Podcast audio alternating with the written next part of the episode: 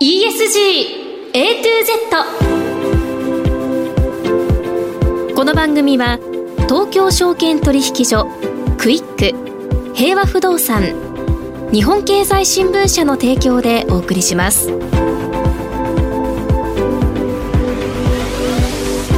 皆さんこんにちは。経済キャスターの滝口ゆり奈です。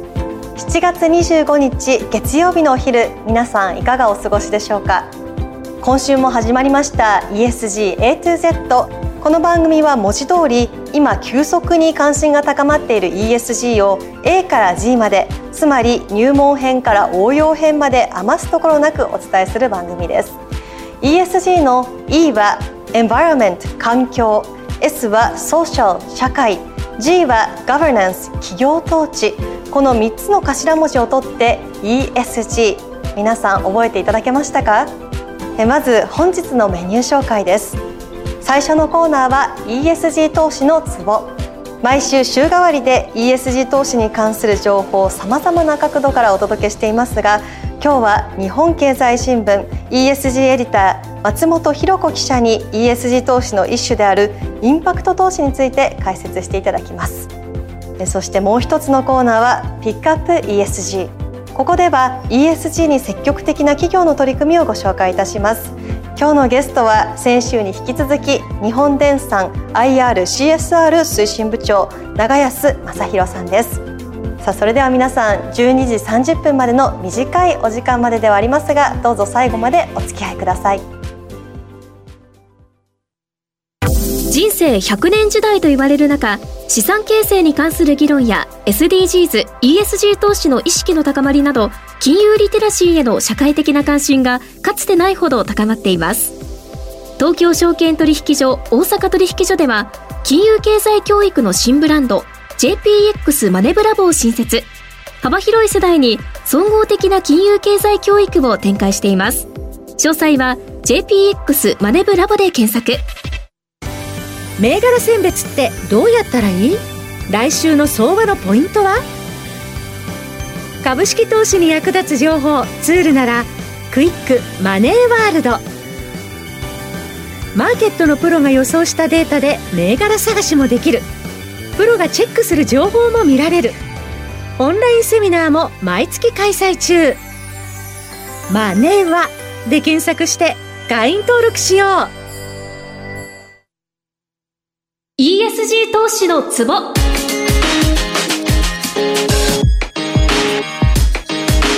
さて最初のコーナーは週替わりで ESG 投資に関する情報をさまざまな角度からお届けします。本日は日本経済新聞 ESG エディター松本博子記者にお越しいただきました。松本さんよろしくお願いします。よろしくお願いいたしますさて今日は ESG 投資の一種であるインパクト投資についてお話しいただけるということですけれどもこのインパクト投資というのはまずどういうものか教えてください。はい、インパクト投資とはですねあの財務的なリターン、まあ、運用収益だけではなくて環境面や社会面で世の中にこうプラスの影響を与えることを目指す投資のことを指します。はい、企業のその環境面とか社会面への取り組みっていうのを評価するのは、まあ、ESG 投資も一緒だと思うんですけれども、えー、大きな違いっていうのは、まあ、一般的なその ESG 投資では環境とか社会へのこう取り組みっていうのが企業の業績に結びついてるっていうところを評価しているのに対して、はい、インパクト投資の場合は世の中にどれだけこうプラスの影響を与えたかっていうところを評価しにいっています。でなので例えばその収益が同じ会社であれば世の中に与えるインパクトがより大きい企業っていうのを選ぶっていうのがインパクト投資になります。なるほど。例えばまあそのどこのためまあインパクト投資の場合はまあ投資先の企業がこう製品やサービスを通じて世の中に与えた影響みたいなものを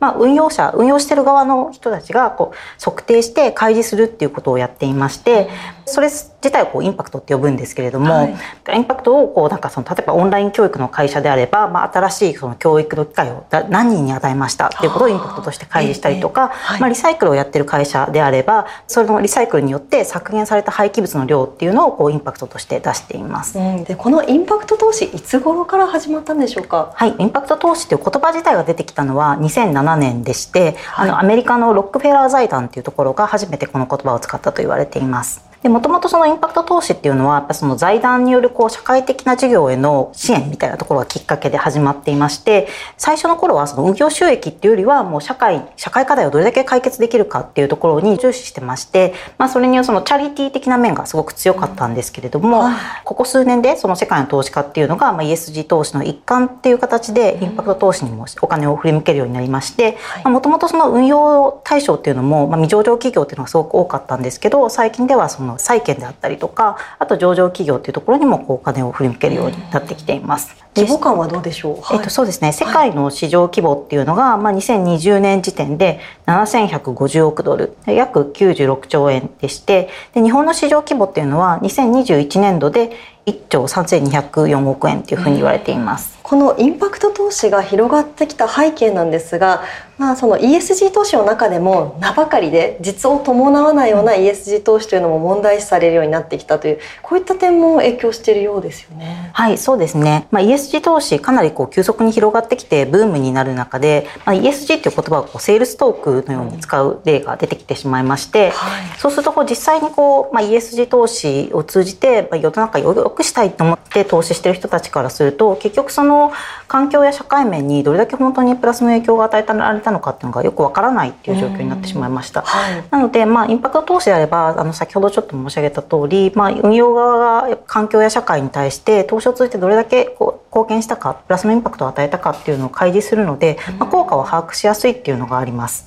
でただですね、まあ、課題ももちろんありまして、えー、そのインパクトって呼ばれてるものに対して、まあ、こういう投資先だったらこういうインパクトみたいなこう決まったルールみたいなのがグローバルでまだない状況なんですね。はいなのでその何を開示してくるかインパクトとして出してくるかっていうのは運用側にすごく委ねられてしまいますし、まあ、出てきてる情報がどれだけ正しいかっていうのもちょっと今の段階だと判断できないっていうところがあります。すね。まあ、現状ではそうだとです、ね、いうことですね。はい、でこのインパクト投資なんですが岸田総理が訴えている新しい資本主義というのがありますが、はい、これの具体策の一つとして政府も普及拡大を狙っていると伺ったんですが、はい、この辺りいかがでしょうか？はい、そうですね。ちょっと新しい資本主義自体は割とこうなんかすごく網羅的にいろんな項目が入っているので、あのその狙い自体が分かりやすいかというとちょっとそうでもないかなっていう気もするんですけれども、まあ、例えばその社会環境や社会面への貢献っていうのも利益と同様に企業の目的です企業が目指すべきことですっていうふうに位置づけるパブリック・ベネフィット・コーポレーションっていうこれアメリカのあの会社の形態なんですけれども、はい、そういった形態と同じようなその会社形態を作ろうっていうのも施策の一つとして入っています。でまあパブリック・ベネフィット・コーポレーションはその利益だけじゃなくて環境や社会っていうところでいうとまさにそのインパクト投資の投資対象になるような企業が入ってきますので、はい、まあ、そういったこう仕組みを作ることでそこに投資マネーを呼び込んでさらにこうインパクト投資自体全体を大きくしていこうっていう狙いがあるのかなと思います。で岸田政権自体はそのベンチャー支援にもかなり積極的なので、はい、まあ、環境社会面でこう変革を起こせるような会社っていうのをどんどんこう増やしてやって、まあ、日本のイノベーション力を高めるっていったそういった狙いがあるのかなというふうに思います。スタートアップ元年というのも掲げてますし、はい、そことのシナジーも望めるというところなんですね。はい、そうですね。はいそして日本の銀行や運用大手が昨年の11月、インパクト志向金融宣言というものを公表しましたが、はい、これはどういうものなんでしょうか？こちらはですね、はい、あの環境や社会面でのその課題解決につながるようなインパクト投資だけじゃなくて融資も含めてインパクト投融資っていうのを拡大していこうという宣言でしてで一番の特徴はその各金融機関のあのトップがまずこういうことをやりますということにコミットしてるっていうのがすごく大きいんですね。まあ、会社金融機関全体としてそれをやっていきますっていうことを言ってい。まして、はい、まあ、インパクト投資とか融資で難しいのはまあ何をインパクトとするかとかそれをどうやって測定するか。でさらにそのインパクトが出てるかどうかっていうのをどうやって管理していくかっていうところなんですけれども、はい、まあ、先ほどもちょっと申し上げた通りここはやっぱまだグローバルで発展途上なんですが、これ今回その宣言に賛同した金融機関っていうのが、まあ、自分たちの取り組みをあの知見共有していくっていう形でどんどんその日本であのベストプラクティスを作っていく、でそれによってそのインパクト投融資全体を拡大していこうっていうのがこの宣言の狙いになります。なるほどまだその基準の部分では発展途上ですが初めて見てこの知見を共有することで、まあ、どんどん拡大していけばまたその基準っていうのもどういったところに置くべきかというのも見えてきそうだとそうですね。そうですね。まああの自分たちで考えることによって、うん、まあそれを国際的に発信していこうっていうところも一つ狙いの一つに入っているので、はい、まあいろんなこう実例がある中でこういった形はどうですかっていうふうに外に出していくってこともできると思うので、まあそういった意味ですごくいい取り組みなんじゃないかなと思います。うんこのインパクト投資なんですがどういったところが具体的に取り組んでいるんでしょうか？はい。グローバルで言いますと、まあ、アメリカのブラックロックであったりとか、うんはい、ウェリントンであったりとかイギリスのベイリー・ギフォードっていったような運用会社が割と有名でして、はい、で日本国内でもあのリソナーセットマネジメントがあの日本株を対象にしたインパクト投資のファンドを運用しています。うん、ではこの投資対象として選ばれている企業というのはどういった企業になるんでしょうか？はい、えっと、投資対象自体はその運用会社によって、まあ、どういっったまあ、何を目的とするかどんなインパクトを生むことを目的とするかっていうのが違うので一概にこういう会社っていうのはちょっとまとめにくいんですけれども、えー、目論見書とか月次の報告書とかを見てみますと、まあ、例えばブラックロックのファンドだとカチタスっていう会社が入っていまして、ここはその低所得者向けの住宅っていうのを提供している会社で低所得者にあの手頃な価格の住宅を提供するアフォーダブルハウジングって一つその大きなそのインパクト投資の対象になっているところなんですけれども、はい、そういったところを手掛けている会社ということであのファンドの中で取り上げて投資されてます。はい、であとベイリー・ギフォードのファンドだと M3 っていう、まあ、あの有名ですけれども、うんはい、あの投資対象に入ってまして、えー、まあ、その医療のところを変えていくっていう意味でインパクトがあるっていう考え方だと思います。はい、他にも具体的にこの投資対象の企業ありましたらそうですね、はい、例えばですけれどもダナハーっていうアメリカの会社っていうのをダナハはい。っていうところを取り上げて、はい、えっと、投資対象に入っていまして、はい、でそこは医療関係医療診断機器の会社でして、はい、まあ、そういった意味でその医療の患者の質のこう生活の質の向上みたいなところにあの貢献できるっていうような観点で割とこういうその医療系はそういった観点でのあの取り上げられ方というかその投資され方っていうのが多いところでして。患者さんの QOL の向上であったりっていう、ね、本当にこうその部分を質的に豊かにしていくみたいなところに注目されてるっていうことですね。はい、そうですね。であの以前ベイリー・ギフォードのあのファンドマネージャーの方も取材させていただいた時にその方がおっしゃってたのは、テラドックっていう会社だと思うんですけれども、はい、えっと、そこもそのなんか遠隔診療っていうのをやっていて、はい、遠隔診療ってやっぱりその行かなくても診療を受けられるのでその病院にかからなかった人たちがやっぱそういったところで遠隔で診療を受けられるっていう意味でその質の向上医療の質の向上であったりとかその患者数を広げられるっていう意味でそういったところに投資されてるっていう話もされてました。なるほど。ありがとうございます。本当に今後も日本の企業もですけれども投資対象となる企業増えていくといいですね。そうですね。はい。ここまで日本経済新聞 ESG エディター松本博子記者にインパクト投資についてお話を伺いました。松本さんありがとうございます。ありがとうございました7月平和不動産は創立75周年を迎えました。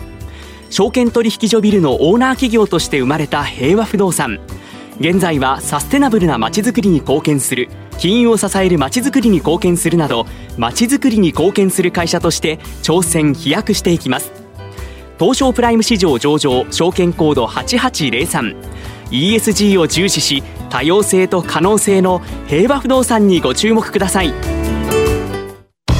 的未来情報発信番組「総ミラ」スペックホルダー大野さん日本能率協会総合研究所の菊池さんとお送りしています私が気になるビジネスニュースや最新データを各分野のスペシャリストをゲストに招いて詳しく解説します国内外の最新ビジネストレンドをいち早くキャッチアップじっくり深掘りする実践型ビジネス情報番組です今後の生活や投資にも役立つビジネスの今を伝えますラジオ日経第一毎週月曜日午後8時20分からは総ミラお楽しみに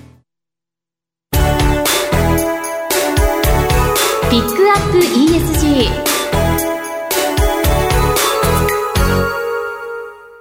ピックアップ ESG ESG に積極的な企業の取り組みを詳しく伺います。今日のゲストは先週に引き続き日本電産 IRCSR 推進部長長安正弘さんです。長安さんよろしくお願いします。よろしくお願いします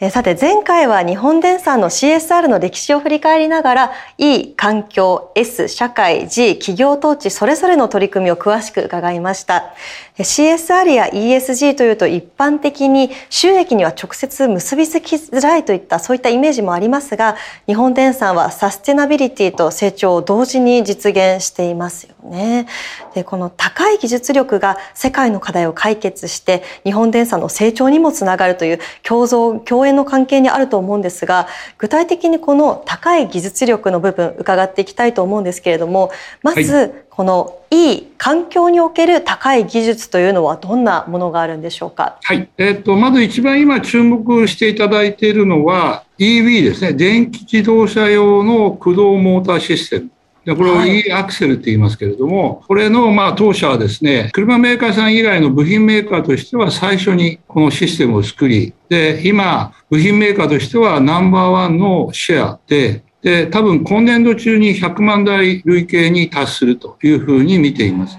では S 社会に関する高い技術の部分はいかがでしょう？社会の問題はですねまずはやはり少子高齢化ですね。日本とか中国が特にそうなんですけども労働人口がどんどん減ってるんですね。でその結果として労働力が不足しているというのは皆さん聞いておられると思います。でこの傾向はですね、ま向こう10年15年20年ずっとまだ続くんですね少子高齢化が進みますと人手が足りなくなってでいろんなその、えー、事業ができなくなる。となると経済自体も縮小していかざるを得ない。というようなことになりますのでそこを防ぐためにですねまあ人の代わりになるまずはロボットですかね。ともしくはロボット的なもの動きをするものというものに対して当社のま得意なモーターとかですねギアというものをご提供するということをやっています。特にまあ最近で言いますと、共同ロボットっていう名前のいわゆる人間とサイドバイサイド横で働くことができるロボットっていうのが非常に増えておりまして、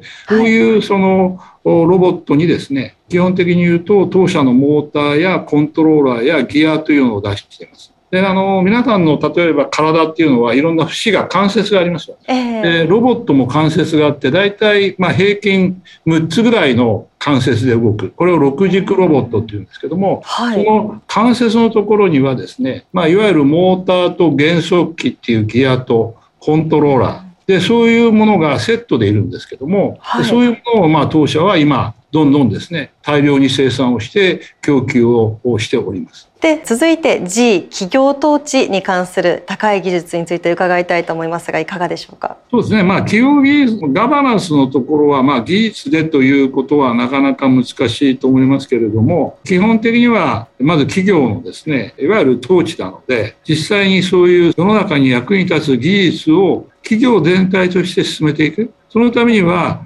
例えば研究開発投資というのが必要になりますし当社の場合はえ、今、川崎の方に基礎研、それから京阪奈の方に産業技術研究所という研究所を持っておりまして、で、こういうところで基本的に言うと新しいですね、世の中役に立つ技術を開発する。そういう企業の方針を決めるのがガバナンスだというふうに考えております。はい。そしてさまざまな分野でのデジタル化という部分も注目ですよね。そうですね。あの特にまあ 5G ということで、まあ、皆さんスマホとかで 5G って聞かれたことがあると思うんですけども、どんどんそのデジタルのいわゆるスピードが速くなって、スピードが速くなると実はデータの量も多くなるんですね。で、速くなって、しかも量も大きくなったデータをどっかに貯めておかないといけない。どこに貯めておくんだ、はい、このストレージの問題ですね。はい、でこれを逆に言うとその大きなデータセンターっていうのが今日本でもどんどんいろんなところ作られてますがデータセンターの中で活躍すると同時に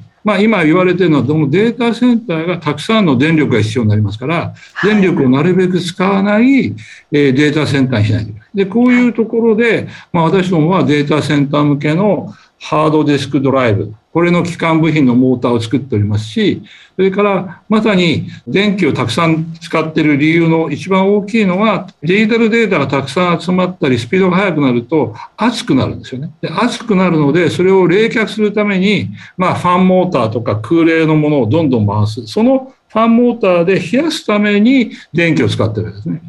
でこれらも新しい技術で、え今はまあ基本的にはファンモーターといって空気をこう当てて風を当てて冷やすんですけどもこれをまあ水冷から液冷とかですね新しい技術でもっと効率が良くて電気を使わない冷却っていうのを今開発をしております。なるほどここまで ESG それぞれに関する高い技術力のお話いただきましたがさて日本電産では5つの大波という概念があるそうですが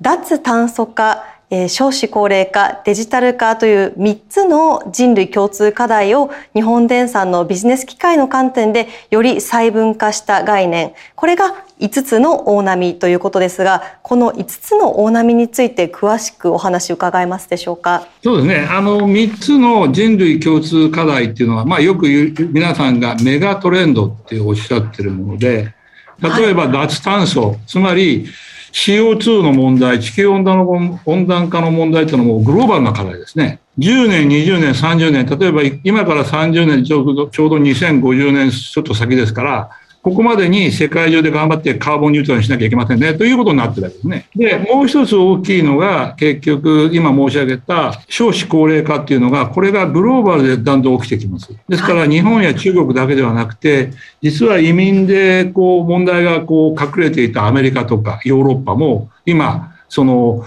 え人手不足、ね、労働力不足の問題が大きくなっています。で、これも10年、20年、30年先まで続く、いわゆるメガトレンドなんですね。最後のまあメガトレンドとしては、今申し上げましたデジタルの流れ。で、これはまあ皆さんご存知通り、スマホが出てきたのは2007年なんですね。で、今から15年前。じゃあこれから15年でどうなっていくのかというと、やっぱりスピードが速くなって、で、デジタルの量が増えていく。で、デジタルデータがもう本当に必要になって、そういうデータがないと人間が暮らしていけなくなってくる。じゃあ、そういう中で、例えば出てきた熱の問題をどうするんだ？いや、もっとよく効率的にデータを処理できる仕組みがないのか？というようなところが、まあ、大きな波になっている。でこの大きな3つについて、まあ、私どもが、まあ、ビジネスチャンス的に分けると、まあ、先ほど申し上げた、例えば EV ですね、電気自動車。これは必ず脱炭素出てくる。じゃあ、これに対して需要が出てくるであろうトラクションモーターシステムですね。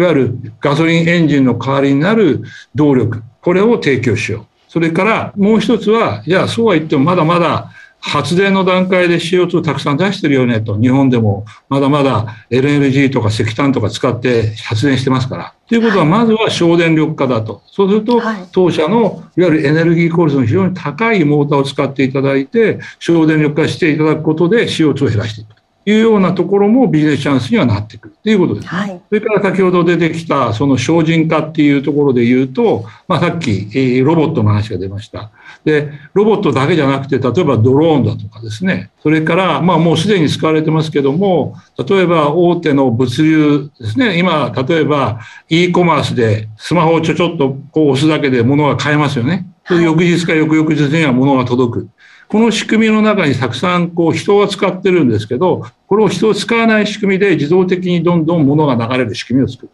そこには必ず私どものモーターが使われてる。こういうことなんですね。はい、最後に、まあ、デジタルデータの話は先ほど申し上げましたけど、今一番大きな問題はですね、やっぱり熱がどんどん出るんですね。はい、ですから最近発売になったゲーム機もどんどん大型になってですね、本当は小型にならなきゃいけないの大型になるのはなぜかって言ったら、熱を冷ますためにより大型にしないとうまく熱が冷やせない。っていうことで、いかに熱の問題が大きいかということなんですけども、はい、その熱の問題も、まあ、私どもの技術を使って、できるだけ効率的に熱を逃がす、熱を出さない。そうすることによって電気も使わない。こういうところのビジネスチャンスを今、私どもとしては、今も開拓しておりますし、これからもそういうビジネスを進めていきたいというふうに考えております。5つの大波というのを整理させていただきますと、1つ目、脱炭素化の波、2つ目、はい、省電力化とコロナ後の波、3つ目が精進化の波、はい、そして4つ目、デジタルデータ爆発の波、そして5つ目が 5G とサーマルソリューションの波と、こういった整理の仕方ができるということでよろしいでしょうか？そうですね。はい。サーマルっていうのは熱の問題ですね。はい、ありがとうございます。この CSR や ESG の考え方をですね、この、まあ、M&A をにとても積極的な日本電産グループでは、この世界中でビジネス展開されてるわけで、グループ全体にこの考え方を行き渡らせていくために、マネジメントの工夫というのはどういったことをされているのか伺えますでしょうか？そうですね。まあ、事業の管理というのはきちっとやっておりますが、それ以上に私どもとすれば、やっぱり理念ですね。考え方とか理念をいかに12万7千人で、日本人はそのうち1万人もいないという当社の従業員全体でいかに共有していくかということが、まあ一番大事だというふうに考えてまして、環境報告書を出して、で、その後ですね、えー、ずっと社会環境報告書っていうのを出してまいりました。その後ですね、えー、CSR 報告書っていうふうに名前を変えて出したんですけども、2014年から CS 報告書を出してるんですが、CS 報告書を作ったところからは、まあ、当然東部が担当してやるようになりまして、で、紙で作って全世界の従業員に配布をしました。で、まあ、つい最近の2019年ぐらいまでですね、紙の配布を続けているということになります。なるほど。これも多言語で配布されてらっしゃる、ね、でこの時は日本語と英語と中国語というのの3つを作りました。はい、はいそれが今や ESG が入ってきたので、どちらかというと投資家の方に対して、いわゆる総合報告書という、いわゆるその決算単身とか有価証券報告書、プラスその ESG、CSR 情報というようなものを載せた統合報告書っていうのを出すようになったんですね。で、これの一番最新の統合報告書が2021年の12月に出しましたけれども、ただ中身がどちらかというと、どうしても統合報告書なので、投資家向けになる。じゃあ、今までのメインな読者だった従業員12万7千人どうするんだ？というんで、今年度に入ってから、グリーンバタフライっていう名前の、いわゆるメールマガジン、もう3枚ぐらいできてて、さっと読めてしまう。というメールマガジンを月1回今配信しておりまして、こちらは日本語、英語、中国語に加えまして、スペイン語、ポルトガル語、ベトナム語、タイ語の7カ国語で配布をしております。なるほど、そういった工夫をされてらっしゃるということですね。はい、最後に伺いたいのが ESG でさらに評価される企業になるため今後どのようなテーマに取り組まれていく予定か教えてください、えー、基本的にはですねもう体制はほとんど作りましたのでこれから全従業員でそれぞれのテーマに取り組んでいく。で、その時の、まあ、基本的な課題になるのは、やはり意識なんですね。同じような意識でいかに自分が世の中の役に立つことができるのかということを従業員一人一人が、我々一人一人が考えて作っていくということが大事なんで、やるべきことは、まあ、先ほど来申し上げましたけども、えー、評価機関に評価されるようなことというベーシックから始まって、他社とは違う、例えば EB とか、そういう当社にしかできない社会貢献ですね。はい、それをきちっとやっていく。で、それは常に意識を持ってやることによって、より効果的に、より積極的にやれることになるではないかなというふうに考えています。はい。はい。わかりました。さあ、2週にわたり日本電産 IR CSR 推進部長長安正弘さんにお話を伺いました。長安さん、本当にありがとうございました。どうもありがとうございました。日経電子版はビジネスで使う。だからこそ、興味があるニュースだけに閉じたくない。世界や社会を広く見渡したい。検索で見つからない情報に出会いたい。そして、効率的に読みたい。日経電子版はビジネスパーソンが選ぶ成長につながるニュースメディアナンバーワン。ただいま初回無料体験実施中。数字やファクトで語ると相手の納得度も全然違う。取引先との会話も会議での発言も変わってくる。会話の引き出しも増える。日経電子版はビジネスパーソンが選ぶ成長につながるニュースメディアナンバーワン。ただいま初回無料体験実施中。ESG A to Z この番組は東京証券取引所クイック平和不動産日本経済新聞社の提供でお送りしました。投資に関する最終決定はご自身の判断でなさいますようお願いします。さあ ESG A to Z エンディングのお時間です。今日は前半に日本経済新聞 ESG エディター松本博子記者にインパクト投資について解説していただきました。そして後半では先週に引き続き日本電産 IRCSR 推進部長長安正弘さんにお話を伺いました。今日の放送皆さんの投資のご参考になりましたでしょうか？では皆さん次回またお会いいたしましょう。